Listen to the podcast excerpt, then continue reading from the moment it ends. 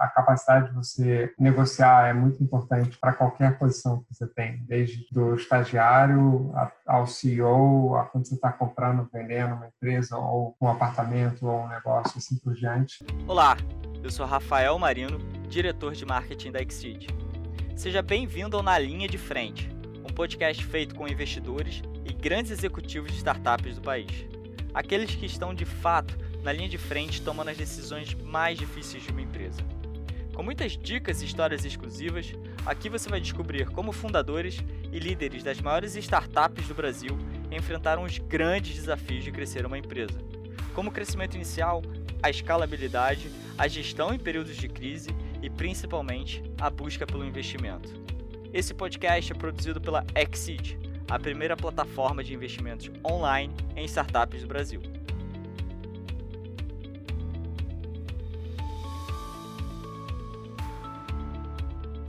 João, baita prazer ter você aqui na linha da frente com a gente. Uma pessoa com uma história de empreendedorismo incrível numa startup que é completamente diferenciada no meio das outras startups. Fazer uma rápida apresentação sobre você, João, se você me permite.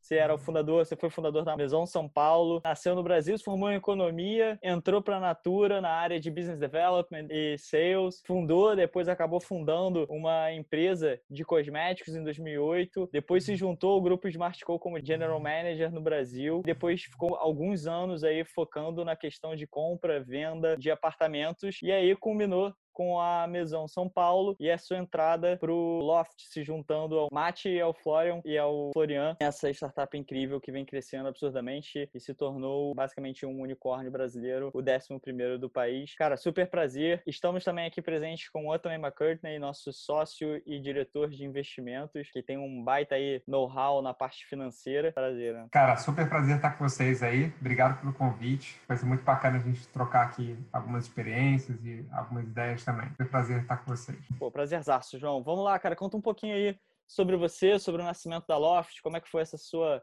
entrada para a Loft, se juntando aí ao Mate e ao Florian? Cara, fazendo uma história longa curta, eu em 2016 eu fundei a Maison São Paulo, que era uma empresa que fazia o ciclo de compra, reforma e revenda de apartamentos, especificamente em bairros nobres de São Paulo, focado mais no alto padrão. E essa startup cresceu muito rápido também. E no começo de 18 eu estava levantando um primeiro um primeiro FI, um fundo imobiliário, porque esse é um modelo de muita intensividade de capital. E aí nessa rodada eu fui falar com muita gente, fui conversar também muito com o pessoal da Endeavor, cara, me ajudou bastante em todo o processo. E a Endeavor me colocou em contato com, com vários empreendedores para ajudar nessa rodada de captação. E um deles foi o Florian. O Florian e o Mate tinham acabado de vender uma participação importante na Print. Eles estavam olhando qual seria o próximo passo deles, estavam olhando alguns mercados, algumas indústrias. Uma delas era o mercado imobiliário. E a gente se conheceu, foi tomar um café, se deu bem, viu que a gente tinha um alinhamento grande de cultura, de valores e assim por diante. E a gente depois teve uma sequência de de conversas e reuniões e fizemos um speed dating. Rapidamente a gente decidiu, então, juntar forças para criar um negócio grande que acabou gerando a Loft. Então, oficialmente, a gente começou a Loft mesmo no final de julho, começo de agosto de 18, mas a gente começou a trabalhar juntos em março, cara, que a gente começou a realmente trabalhar bastante juntos. Isso é uma coisa super interessante que alguns empreendedores passam em suas vidas quando modelos de negócio são muito similares a outras empresas, então às vezes rola merge, acquisition, esse tipo de coisa. Como é que foi você, como o fundador, já procurando crescer, expandir seu business da Maison São Paulo, que era uma startup uhum. que aparentemente tinha um propósito similar, assim, juntar com outros dois empreendedores para criar um, um, negócio similar ou, ao meu ver, escalável a nível mundial, né? Como é que foi a sua tomada de decisão em relação a isso? Eu acho que teve algumas coisas. Um, eu cheguei uma complementaridade muito grande, assim. O Florent tem todo esse lado de um conhecimento de tecnologia que eu conhecia muito pouco, então eu aprendi muito de tecnologia depois que a gente começou a trabalhar junto. O Mate tinha esse lado muito forte, cara, de ligação com investidores internacionais e uma ponte muito forte. E eu diria que essa junção forma o que eu chamo de molécula perfeita. Então, eu tinha muito conhecimento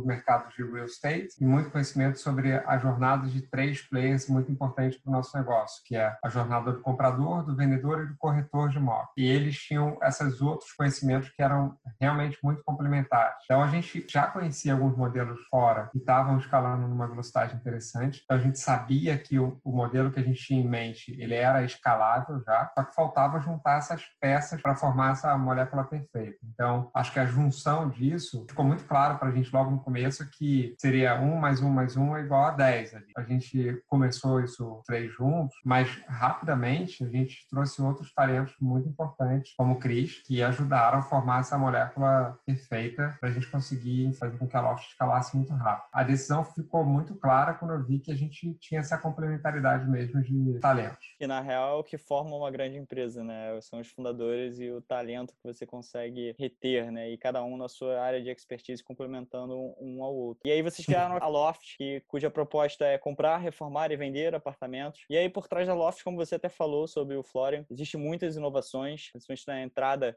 da Loft bairro por bairro, que levanta as matrículas de imóveis aí na região, insere num banco inteligente para conseguir estimar um preço justo, que é um dos problemas né, das pessoas, da sociedade, de fato, precificar o seu imóvel quanto ele vale. Vocês usam a tecnologia para isso, com base de dados. Vocês fazem as reformas de forma padronizada, né, através do sistema, buscando eficiência de custos, linkando com redes de parceiros pré-determinados aí, buscando materiais e parceiros de forma que conseguem sincronizar perto da localidade dos edifícios. Por que, que vocês acabaram escolhendo esse problema da compra e de venda de imóveis? Fala um pouquinho aí sobre essas inovações que estão por trás. Primeiro, o tamanho do mercado é gigante, né? Então a gente escolheu entrar no mercado que fosse muito, muito grande. Então a gente fez essa escolha, quando a gente olha o mercado imobiliário, esse é um dos maiores mercados em todos os países. Depois, você tem um problema muito grande, você comprar ou vender um, um, imóvel residencial no Brasil é um grande pesadelo em todas as etapas do negócio, desde, como você mencionou super bem, a precificação. Então, um dos grandes problemas, algum tempo atrás, antes da Loft, era como você conseguir precificar os imóveis. Não existia uma base pública acessável de transações que você conseguisse criar modelos estatísticos bons o suficiente para você conseguir ter previsibilidade e entender como precificar adequadamente. Depois tem toda a jornada de busca dos apartamentos, que é muito difícil, isso é um mercado muito fragmentado. Então, hoje, quando você decide comprar um apartamento numa cidade onde a Loft não atua, basicamente a pessoa tem que lidar com 25 imobiliárias diferentes, porque ela descobre que o estoque que está à venda naquela cidade ou naquele bairro, ele está fragmentado em várias imobiliárias e não existe colaboração entre elas. Então, é um verdadeiro pesadelo o processo de compra. Depois tem toda a parte documental, que é muito difícil também. Mesmo quando você recebe um imóvel pronto de uma construtora, não é que você consegue se mudar no dia seguinte, né? Você tem uma obra para encarar importante ainda. E isso é um pesadelo, na verdade, global, não é só no Brasil também. O processo de reformar uma casa ou um apartamento é algo que, enfim, a gente está reinventando com tecnologia, mas a gente sabe que é algo que é uma dor muito grande no mundo inteiro. E aí, como é que você consegue fazer uma obra que antes levava sete, oito meses, a gente conseguir executar em três, com um custo mais eficiente e com uma qualidade superior ao que a gente tinha antes, para a gente conseguir fazer isso só por meio de tecnologia. E por último, o processo de venda também ainda era um processo muito difícil no mercado secundário. Então a gente conseguia estruturar um modelo que funcionasse bem. Então hoje na Loft a gente começa a vender os apartamentos logo na semana em que a gente compra. Então isso faz com que o ciclo inteiro fica, fique mais reduzido também, fazendo com que a experiência do comprador seja melhor. Para a gente conseguir fazer isso numa escala muito, muito grande, só com tecnologia. Então hoje a gente analisa centenas e centenas de deals semanalmente, precifica todos esses apartamentos apartamentos, manda propostas quase que instantaneamente, e você tem um funil que processa tudo isso para que você tenha uma experiência muito boa ao longo de toda a jornada. E, cara, só é possível fazer isso usando muita tecnologia mesmo. Recentemente eu vi o primeiro caso de uma venda 100% digital, né, de um imóvel. E eu fiquei muito curioso, porque a parte que me gerou mais curiosidade é justamente ir no cartório, né? Você pode compartilhar com a gente como que vocês conseguiram fazer esse processo 100% digital? Acho que tem algumas coisas bem bacanas. A gente já vinha se preparando do ponto de vista de tecnologia e processos, para vários avanços que a gente está vivenciando agora com essa pandemia que a gente está vivenciando. E aí, a frase que a gente já ouviu algumas vezes essas semanas é que a gente está vendo avanços que levariam cinco anos acontecerem em cinco semanas. E esse foi um deles. Então, um desafio já inicial era você fazer com que a pessoa conseguisse fazer uma proposta num apartamento sem nunca ter visitado ele. Esse era um primeiro grande desafio. E antes da pandemia acontecer, 80%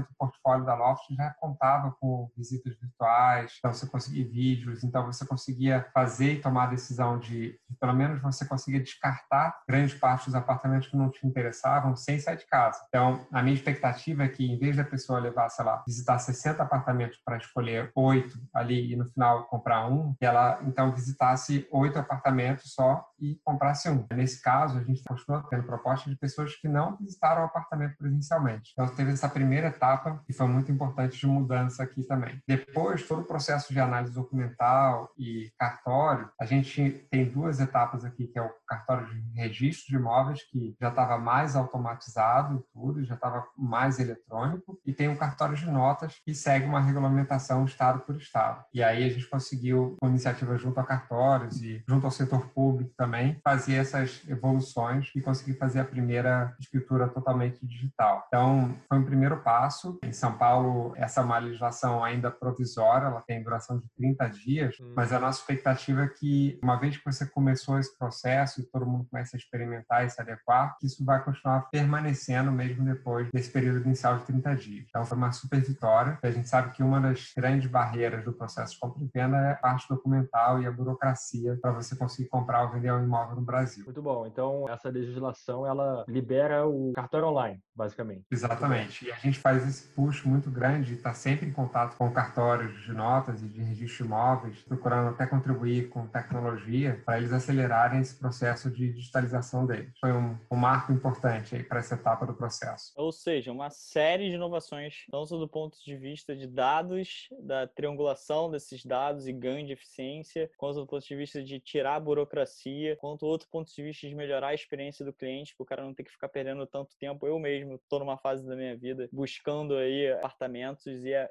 extremamente chato, assim.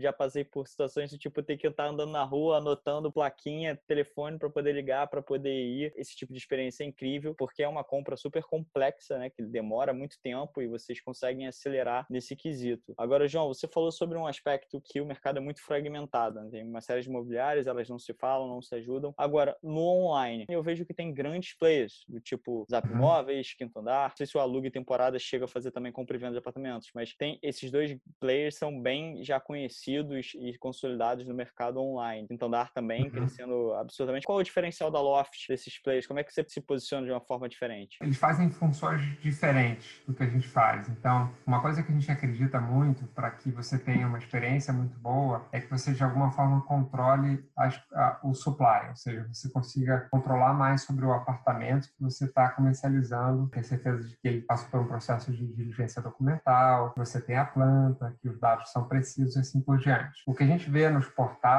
portal no Brasil, ele é muito uma versão online do que eram os antigos classificados. O lado positivo é que você consegue fazer filtros um pouco mais eficientes do que como você tinha num jornal impresso. O lado negativo é que você tem muitos dados que são imprecisos e você também tem uma repetição de anúncios muito grande. Isso faz com que a experiência do comprador quando está buscando um imóvel não seja uma experiência tão boa. Então é muito comum quando você faz um determinado filtro em algum bairro você enxergar o mesmo apartamento 20, 25 vezes, porque ele está sendo anunciado pelas diferentes imobiliárias por conta daquela pulverização que existe no mercado brasileiro. Você acabou então, de me dar então uma explicação de um problema real que eu tenho. Quantidade de vezes que eu vejo aqui, eu fico me perguntando, cara, por que, que três vezes o mesmo apartamento? Acabei de descobrir que é por conta então das imobiliárias botando o mesmo apartamento à venda. Exatamente. E aí tem uma decisão super difícil do portal, que, por exemplo, quando você pega portais como a Zillow nos Estados Unidos, que é uma super referência, eles tomaram uma decisão de ter um listing por unidade. Só que quando você faz isso, no modelo de receita atual dos portais, você tem que cortar a receita na carne. Se você tem duplicidade de 20 vezes o anúncio, você vai dividir sua receita em 20 vezes. É muito difícil você tomar essa decisão. Você teria uma experiência melhor, mas, por outro lado, você teria uma queda de receita muito grande. Essa é um pouco da nossa visão dos portais. O quinto andar, ele atua bem na distribuição dos toques de locação e ajuda no processo de onboarding dessa pessoa que está alugando apartamento. E uma das coisas importantes que eles criaram, foi acho que um milestone do quinto, foi tirar aquela pessoa do fiador. Então, uma das maiores dificuldades de você conseguir alugar um apartamento no passado era você ter que ter um fiador e o contrato era mais complexo. Porém, quando você olha do ponto de vista do supply também, o quinto hoje não controla o supply que está lá anunciado. Então, aqueles apartamentos que estão lá, geralmente são apartamentos de pessoas físicas que muitas vezes não fazem uma gestão profissional dos ativos que eles têm. Então, você acaba encontrando um estoque ou um inventário mais velho, é muito difícil encontrar um apartamento reformado. Então, a experiência de você achar um bom produto também é algo que a gente vê ainda com uma certa deficiência, assim. mas tem todos os méritos. Tanto os portais quanto o Quinto, cada um tem as suas evoluções que ajudaram a formar o mercado como está hoje. Sensacional a explicação, João. Eu entendo que toda essa sua tecnologia de dados, de experiência e tudo, até motivo também do investimento feito na Loft,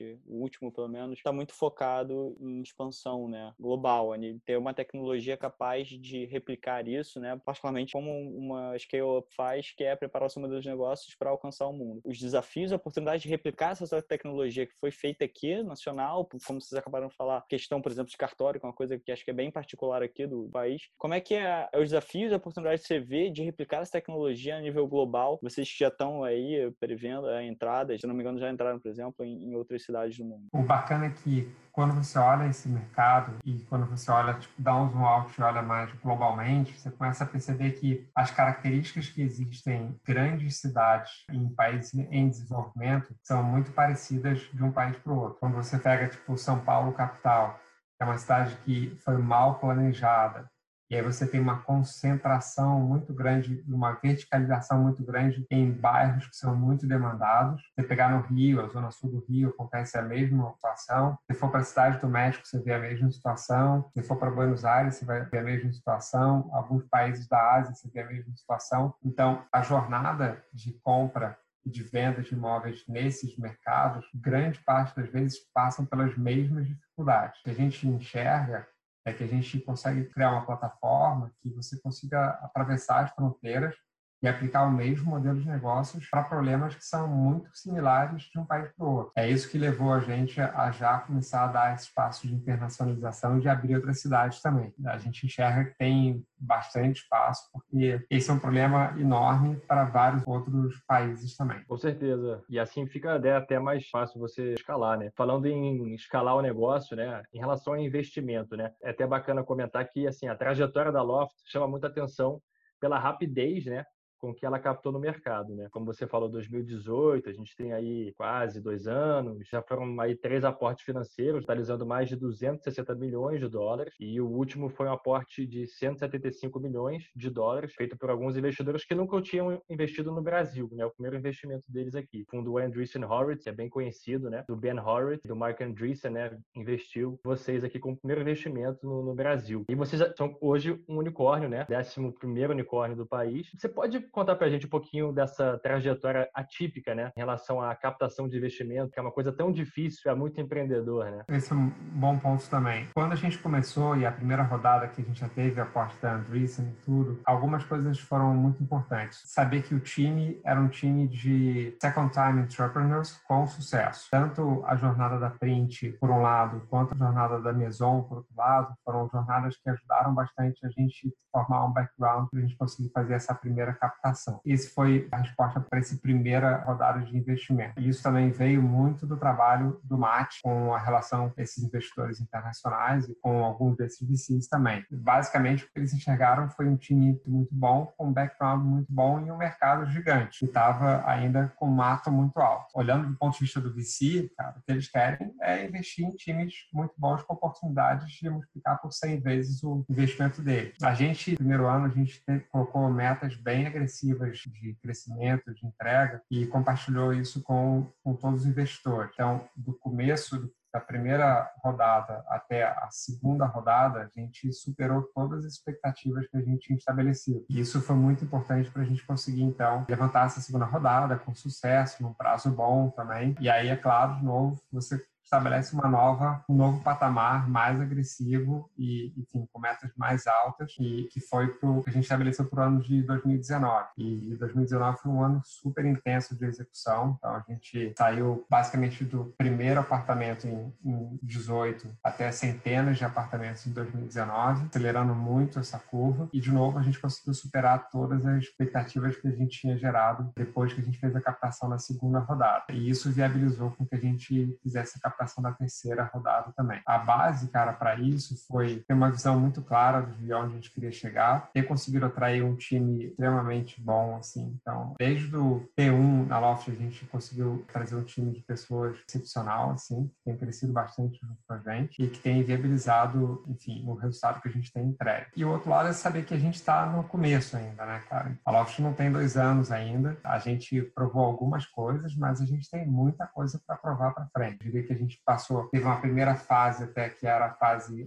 muito concentrada em iBuyer, então a gente sabia que o iBuyer era um, um caminho para a construção de algo maior, que é algo que a gente começou no final do ano passado, que é o, é o modelo que a gente chama de marketplace, onde a gente já tem apartamentos que não são nossos dentro da plataforma, só que com uma experiência muito superior para o consumidor final, que você tem apartamentos que passaram por uma diligência documental, os dados são precisos, você não tem duplicação de anúncios, você consegue agendar uma visita online, online, tem visitas virtuais, etc. E é o que a gente enxerga como sendo o começo do futuro da Loft também. A gente realmente ser uma plataforma bastante extensa, em que a gente consiga atender a necessidade de consumo de real estate residencial das pessoas, desde o primeiro contato que ela tem com a primeira casa que ela vai querer comprar, até as outras etapas que ela vai passar na vida dela também. Uma curiosidade que eu tenho, que a gente leu, né, é que numa dessas captações, alguns investidores, empreendedores bem conhecidos no mercado, como o Max Levkin do PayPal, o próprio David Vélez do Nubank, eles investiram na Loft. Então, são empreendedores, né, pessoas individuais que aproveitaram essa captação para também entrar virando aí acionista da Loft. O que você acha que atraiu esses investidores para participarem da captação? Foi mais um contato mesmo pessoal dos fundadores da Loft ou eles procuram esse tipo de investimento por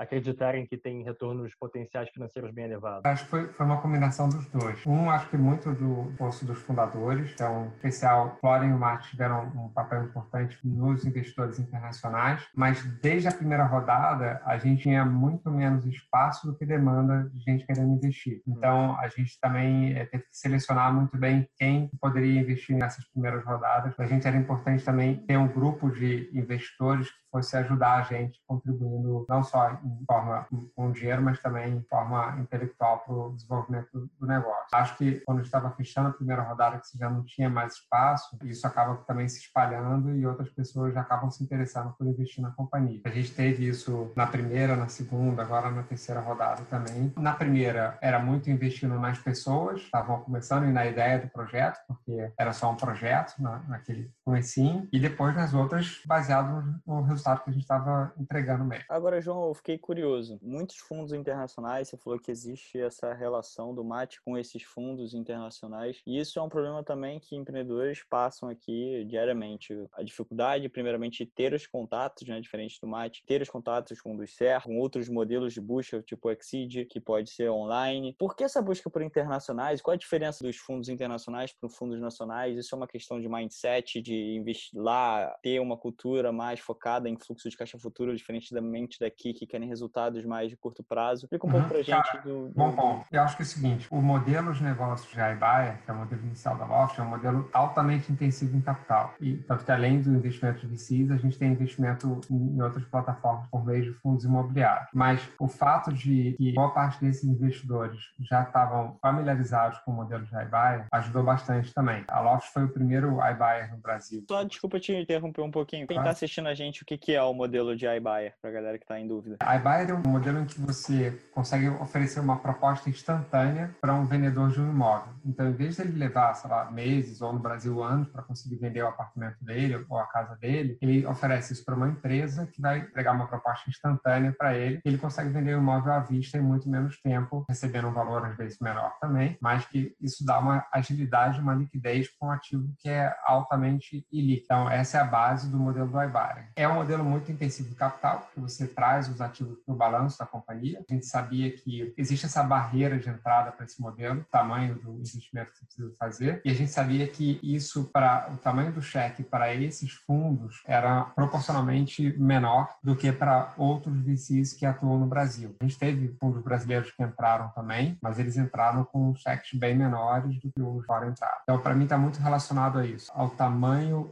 do cheque relacionado à intensividade de capital que existe nesse modelo de negócio. É uma empresa, né, nos Estados Unidos, uma startup que começou antes, né, e grande sucesso lá é Open Door, né? Open Door é bem famosa e é esse modelo que você falou de iBuyer, né, de flip uhum. apartamento. Sim, sim. A diferença é que lá eles só fazem casa, mas é bem parecido. Que lá tem bem mais casa, né?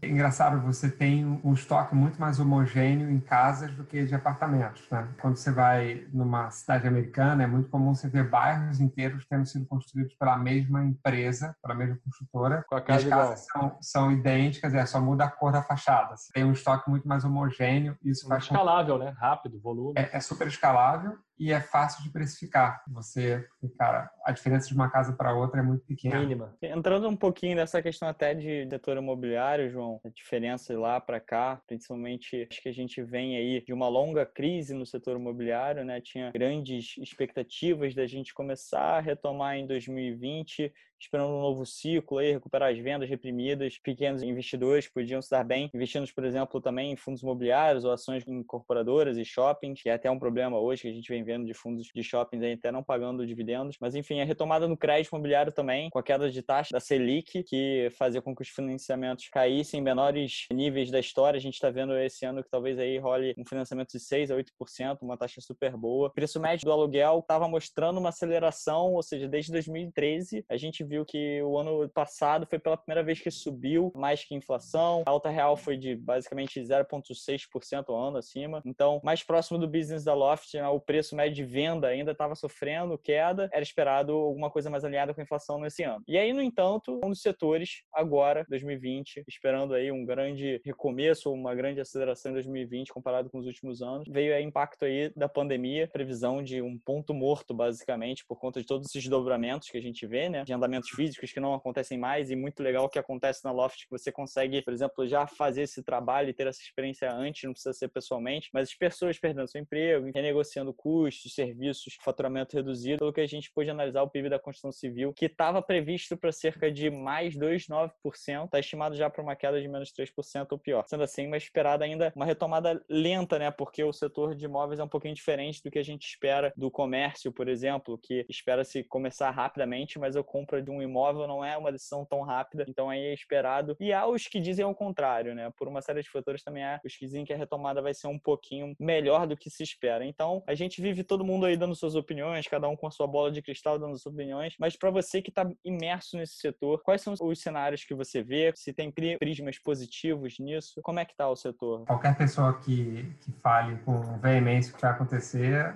cara, tem grande chance de estar errada, né? O que a gente vê é, quando a gente olha Primeiro, quando você fala do mercado imobiliário, é algo muito amplo. E aí você tem vários cortes, segmentos, localizações e assim por diante. Quando você fala do mercado imobiliário comercial, cara, acho que a turma vai tomar alguns anos bem difíceis pela frente. Quando você vê varejo, escritórios, dança da relação das pessoas com os escritórios e com suas casas, etc. Acho que vai ser o período mais difícil, assim. Do ponto de vista residencial, eu acho que tem uma coisa que que vai mudar realmente, que é a maneira como as pessoas se relacionam com as suas casas. Eu mesmo, cara, troco de apartamento com uma com alta frequência. Eu adoro o que a gente faz. Né? Sou, além de fundador, eu sou um super usuário do modelo da Loft também. Mas eu nunca tinha passado tanto tempo na minha casa. Cara, a gente tira férias, você viaja, né? Você, pega, você tem feriado, você viaja. E isso muda a maneira como você se relaciona com a sua casa. E você valoriza a casa de forma diferente e assim por diante. Os espaços, tanto que uma coisa que a gente tem visto é que o volume de leads para nossa divisão de reformas para terceiros, que chama-se Decorate, cresceu bastante durante a pandemia. As pessoas estão em casa, começam a olhar em volta e falar, putz, eu preciso colocar um home office aqui, eu quero reformar o banheiro, quero reformar a cozinha. Então, a gente tem visto um crescimento importante na, nessa demanda. Falando especificamente do mercado residencial, onde a Loft atua, a gente tem um estoque, uma posição de estoque altamente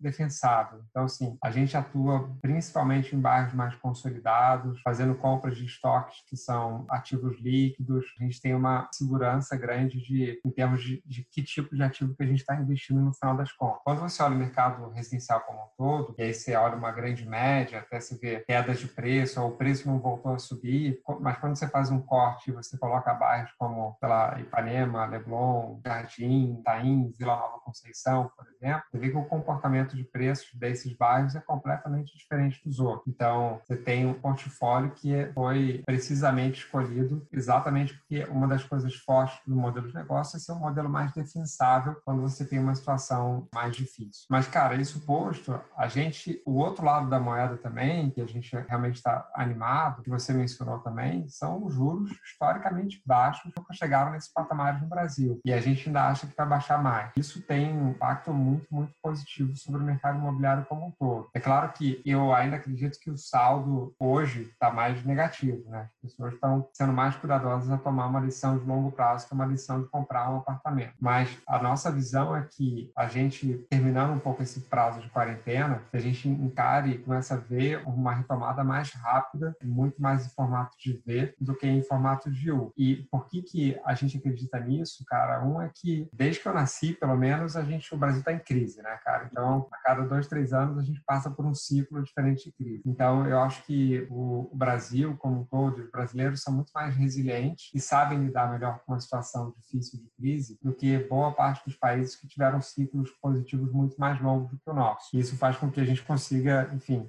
e acho que também você vê isso no, nas nossas taxas de empreendedorismo, de inovação e assim por diante. Eu acredito que a gente vai ter uma retomada rápida no ponto de vista do mercado imobiliário residencial, mas cenas dos próximos capítulos, vamos acompanhar para ver. Assim. A gente teve uma super sorte de ter feito essa rodada recentemente, então a gente está numa posição confortável também que a gente não teve que demitir ninguém, não teve que reduzir salário de ninguém, e isso, de novo, mostra que a gente está muito confiante de que as coisas vão voltar ao normal numa velocidade razoável. Excelente, João. Você falou algumas coisas que vocês estão fazendo agora, no momento aí, com essa crise de saúde, que na verdade vocês estão conseguindo segurar a equipe, cortar o salário, que é uma notícia realmente muito positiva. A gente até percebeu que o Flora está muito ativo né, nas redes sociais, até a equipe de vocês está ajudando, imagino, em alguns relatórios bem completos, justamente o que a gente está vivendo aí nos hospitais, né, a parte toda da saúde. Que outras ações vocês estão fazendo agora? E até a minha curiosidade é no sentido de o que vocês estão focando agora mais, dado que, em geral, a atividade econômica está mais baixa. Falando de corona especificamente, primeiro a gente teve um cuidado muito grande para proteger o time todo, então colocar as pessoas em casa, monitorar todo mundo. Enfim, a gente está comprando testes e semana que vem, quem quiser pode fazer teste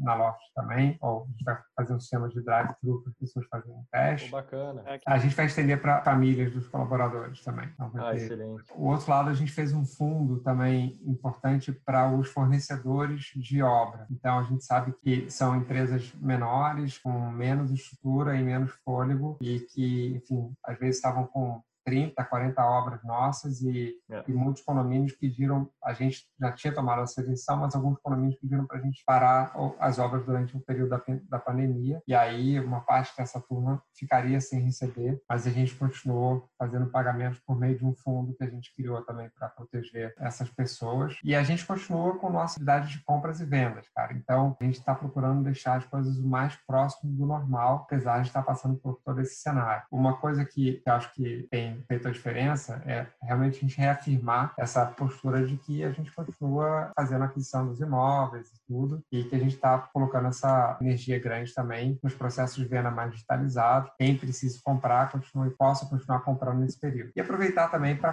colocar um pouco da casa em ordem. Então, acho que o que a gente fez também foi realocar algumas pessoas de times diferentes que estavam um pouco mais ansiosos, para times que estão um pouco mais ativos, para ajudar a gente também a ajustar alguns processos que precisavam ser ajustados. Acho que é essa composição de fatores aí que a gente tem vivenciado. João, Entendi. agora tocando até nesse ponto que você falou, pessoas, né? Vocês estão super focados em pessoas, isso me remete ao tema cultura. A gente viu o LinkedIn com mais de 600 funcionários, ou seja, crescimento muito rápido em pouco tempo. E aí, quando a gente vincula crescimento rápido com pouco tempo, levanta a bandeira do alerta geralmente de cultura, né? Uhum. Com cerca de um ano e meio, vocês já podem dizer que vocês têm uma cultura sólida. Qual seria a cultura Loft, por assim dizer? Acho que, primeiro, cultura é algo que você vai consolidando ao longo do tempo, né? Então, sólida é relativo, mas acho que a gente tem uma cultura muito forte, porque ela foi construída a milhares de mãos, no final das contas. A gente teve um primeiro draft inicial comigo, com o Fórum e com o Mate, de vários acordos e coisas que a gente acreditava que eram importantes para gente. Depois isso foi evoluindo num documento muito mais completo que a gente tinha feito inicialmente e com participação de cada vez mais pessoas. Grande parte do time hoje contribuiu para a construção da cultura que a gente tem. Então, isso ajudou para que as pessoas se sentissem mais donas daquela cultura que está sendo, tá sendo construída e que tivessem um papel também relevante na construção da cultura. Acho que esse é um aspecto importante. O outro, acho que é uma cultura de liderança pelo exemplo, que é muito forte também. Então, é algo que a gente tem desde o começo e que a gente continua colocando em prática, que é muito forte. Acho que a gente tem um lado importante também de ter um viés muito forte para a execução, mesmo a empresa tendo crescido bastante em número de pessoas. A gente tem esse viés de urgência para entregar as coisas com uma velocidade muito boa, com qualidade, mas com uma, uma velocidade muito, muito grande, que é realmente um viés para a execução importante. Tem o lado da paixão pelos nossos consumidores, e aí a gente fala de não só das pessoas que estão vendendo os imóveis, mas também para outros stakeholders, como o nosso canal de vendas, de criar todo um environment melhor para essas pessoas que trabalham no mercado imobiliário. Acho que esses são alguns dos pilares assim que a gente destaca assim de, de cultura. Mas é, é, isso, a cultura também é um ser vivo, né, cara? Ela está sempre em construção. E num momento como esse, acho que a nossa cultura é colocada em teste, assim, né? E o que foi muito legal é que o lado de ter uma cultura muito tech, a gente é uma empresa de tecnologia, quando, logo que a gente colocou as pessoas em casa, cara, que foi bem no comecinho, a velocidade de ajuste, de, de adaptação do time foi incrível. Então, assim, vários times começaram a funcionar, às vezes, até melhor do que eles funcionavam de forma presencial, a dinâmica e a interação entre as pessoas, então, está sendo muito surpreendente de forma positiva, assim. Então, estamos bastante satisfeitos. Bacana. João, tem rituais ou cases específicos que você pode dizer sobre o lance da cultura na Loft? Desde o processo de seleção, então, quando a gente vai entrevistar uma pessoa, a gente leva em consideração alguns pilares de cultura para avaliar se essas pessoas têm afinidade com a cultura ou não. A gente tem, tem alguns rituais também da liderança da Loft, de criar também princípios e revisitar os princípios de liderança que a gente tem dentro da companhia, de novo, de forma conjunta. Eu acho que é engraçado, mas eu, no começo eu acho que você tinha um push de fazer com que essas coisas fossem mais naturais. Mas quando eu olho hoje em volta, vejo que está muito no dia a dia já. Então a gente conseguiu colocar isso no dia a dia da turma. Então tem alguns rituais que são para reforçar. A gente sei lá, encontros a cada 15 dias a gente tem um evento que chama Rooftop, onde todo mundo se encontra virtualmente. Antes da Covid já não cabia no nosso espaço de eventos a quantidade de pessoas. Então muita gente já assistia pelo Zoom, que é algo que reforça também a cultura. Tem todo o processo de onboarding que a gente faz quando chegam pessoas novas também. Não existe uma ação só, um ritual só. É um conjunto de ações, mas eu vejo que a gente pratica Yeah. Todos os dias, desde em reuniões, como você ser mais objetivo, como você ser mais ágil. Estou pensando em, até nas pequenas ações assim que a gente consegue ver a cultura refletida no dia a dia. Realmente, você estabelece uma cultura de início, né? Isso fica como pilar, fica muito claro para todo mundo que a pessoa precisa entregar em termos de cultura para ter o resultado que a empresa quer, né? Em geral. Então, essa transparência, essa clareza é muito importante para o crescimento da empresa. Falando em crescimento, né? Crescer muito rápido é bom, mas mas também traz dores, né? Muitas pessoas sabem que também tem a parte que você está crescendo rápido, mas podem surgir coisas que você não estava prevendo. Você tem alguma algum aprendizado que você tiveram aí nessa trajetória de crescimento acelerado que você pode compartilhar com a gente? Eu acho que a gente teve, a gente mudou muita coisa em muito pouco tempo. E no começo, algumas dessas mudanças frequentes eram vistas de forma ruim, mas o, o legado disso, essas mudanças frequentes, são fruto do crescimento muito rápido a gente conseguir escalar na velocidade que a gente escalou, a gente teve que, que mudar as coisas muito rapidamente. Mas o legado muito positivo disso, cara, é que a gente fala que não existe nenhum cargo na Loft que seja permanente. Todos os cargos, todas as posições são interinas. E o time inteiro tem isso no sangue. Tem pessoas da Loft que já tocaram, sei lá, seis ou sete times diferentes, ou já sentaram em seis, sete cadeiras diferentes. Isso porque a gente tem uma agilidade muito grande de entender que quando as coisas não estão indo como a gente esperava, a gente consegue ajustar rapidamente ou se ajustar rapidamente e se adaptar para uma nova realidade. E aí acho que isso é algo que a gente vem escutando muito esses dias sobre quem vai conseguir superar bem a crise. Não é o mais forte ou não, não é só quem tem mais dinheiro, mas é quem é capaz de se adaptar mais rápido. Isso está muito no DNA da Loft. E isso aconteceu porque a gente alterou e modificou muita coisa num curto espaço de tempo. Eu acho que isso é muito, muito positivo. Você vê que as pessoas conseguem, os processos, as pessoas, os times, conseguem se reinventar numa velocidade muito, muito grande. Então, aconteceram sim muitas coisas por conta da velocidade, mas a gente conseguiu ser ágil em consertar essas coisinhas que estavam quebradas. Ou seja, de um crescimento extremamente acelerado, com alguns problemas que vão surgindo, surgem outputs positivos, esse lance que com certeza vai ficar aí para na Loft enraizado. Um outro ponto que eu achei muito legal que você falou, porque muitos empreendedores às vezes gostam de botar goela abaixo valores que são deles e vocês abriram isso para fazer a quatro mãos junto com a empresa para a empresa fazer parte disso. Acho que isso é um, é um tema muito legal para empreendedores que estão assistindo a gente. E tipo, não tenta uhum. enforçar os valores, não adianta ter valores bonitinhos na parede sem você vivenciar eles de fato. Então, como você falou, vocês vivenciam nos micro detalhes, em reuniões, em como ser mais objetivo, na contratação. Isso começa lá atrás, né, no filtro das pessoas que vão entrar de acordo com, com a cultura que esse pessoal tem. Eu acho que cultura, na real, é uma coisa para você pensar assim no D-1 antes de abrir uma empresa, que você já tem que, tipo, ter em mente o que, que você espera de pessoas juntos no seu time. E daí também conectando com o seu primeiro ponto de ter pessoas tão fortes ao seu lado, né? João, curiosidade, quais livros mudaram sua vida, bicho? Ao longo do tempo, assim, né, tiveram alguns livros que me marcaram, assim. Logo que eu comecei a entrar no mercado imobiliário, até tem um livro, tô até olhando aqui, que é, que é de um cara chamado The Rules, chama Real Estate Riches, que acho que foi muito legal, foi minha primeira, foi introdução, assim. Eu gosto de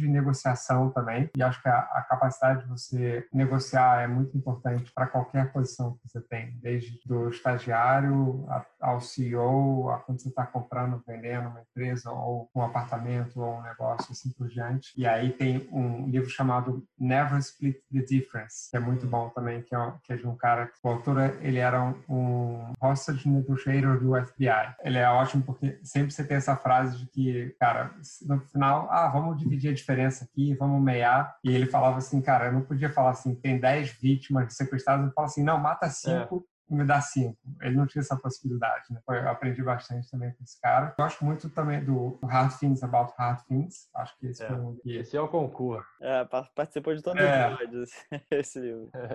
Eu gosto muito do, do Principles também, que acho que deve aparecer bastante também nas conversas todos aí. E sobre cultura, cara, terminando de ler o What to Do is Who You Are, do Ben Horowitz também. Segundo. É um uhum. livro bem legal sobre cultura, assim, que basicamente é liderança pelo exemplo. Né? É muito, muito legal. Nossa, Sensacional, João. É, para quem está escutando a gente, não se preocupa, a gente sempre bota aqui todos os materiais, todos os livros que esses caras incríveis aí compartilham bem na descrição. Para finalizar, cara, agradecendo o seu tempo que já está estourando, a posição que eu gosto de botar os empreendedores que passam por aqui, que é basicamente você em rede nacional, todos os empreendedores e investidores do Brasil, de olho no João, você tem 30 segundos, que mensagem você passaria para eles nesse momento? A mensagem é que eu acredito muito, desde o começo da minha carreira, eu sempre quis ser sempre quis empreender, então eu trabalhei em uma empresa só mais tradicional, desde então basicamente estou empreendendo. Acho que para toda a turma que, que acredita no está começando a empreender ou está tendo uma ideia de empreender, vocês são os caras que fazem a diferença, vocês que trazem inovação, vocês que quebram o status quo. Então, quando eu olho para trás, eu olho várias pessoas que eu admiro bastante, assim, que acabaram adotando outras carreiras, mas que por não querer tomar o risco de empreender, eu tenho certeza que teria muita gente que teria alcançado muito, muito sucesso empreendendo. Assim. Então, ah, acho que a minha mensagem é, tipo, se você tem uma ideia e tem vontade de fazer acontecer, acho que não tem idade, não tem momento certo ou errado. Eu criei uma das empresas que, cara, que mais me ajudou a chegar até aqui, que foi a Maison, no pior momento da crise imobiliária que o Brasil já vivenciou, foi em 2016, e recomendo para quem tem uma ideia para tirá-la do papel, colocar a sua ideia de pé. Porque o tempo passa rápido, quando você olhar para trás, você pode se arrepender de não ter começado uma história dessa. Sensacional. Fantástico, espero, João. Espero que nessa crise surjam mais empreendedores, mais Joãos, que consigam assumir riscos, entender problemas enormes como vocês entenderam no mercado imobiliário. João, foi um baita de um prazer ter sua participação aqui. Passamos por tudo, do crescimento acelerado da Loft, do mercado, das inovações que estão por trás, de um tema que para mim é super, hiper importante que é a cultura. Muito obrigado por todos os conhecimentos. É um prazer segurar as pontas, investidores e empreendedores nesse momento de crise que quando passar vai ficar bom para quem conseguir segurar, se ajustar e se adaptar como você mesmo falou. Vai passar, cara, com certeza. Super obrigado, cara. Obrigado pelo convite. Parabéns pela iniciativa de vocês também. É muito importante nesse momento a gente passar essas palavras também positivas e lembrar de que a gente já passou por crises muito duras. No Brasil, a gente é especialista em lidar com crise, cara. Daqui a pouco vai passar e a gente vai lembrar isso aqui com, levando vários aprendizados muito bons. Fechado. É isso aí. Muito obrigado, João, pela participação. Tchau, tchau, João. Valeu, tchau. Obrigado. Abraço. Tchau, tchau. Abraço. Muito obrigado por ouvir o Na Linha de Frente,